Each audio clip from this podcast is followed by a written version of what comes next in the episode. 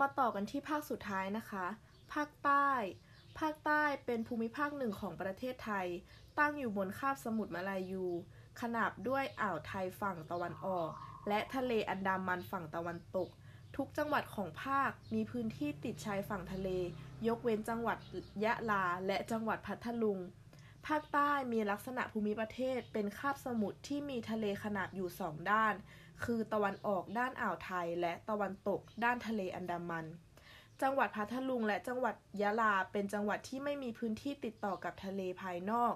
ชายหาดฝั่งอ่าวไทยเกิดจากการยกตัวสูง มีที่ราบชายฝั่งทะเลยาว เรียบกว้างและน้ำตื้น ทะเลอันดามันมีชายฝั่งยุบต่ำลง มีที่ราบน้อย ชายหาดว้าแหว่ง เป็นโขดหิน มีหน้าผาสูงชันค่ะ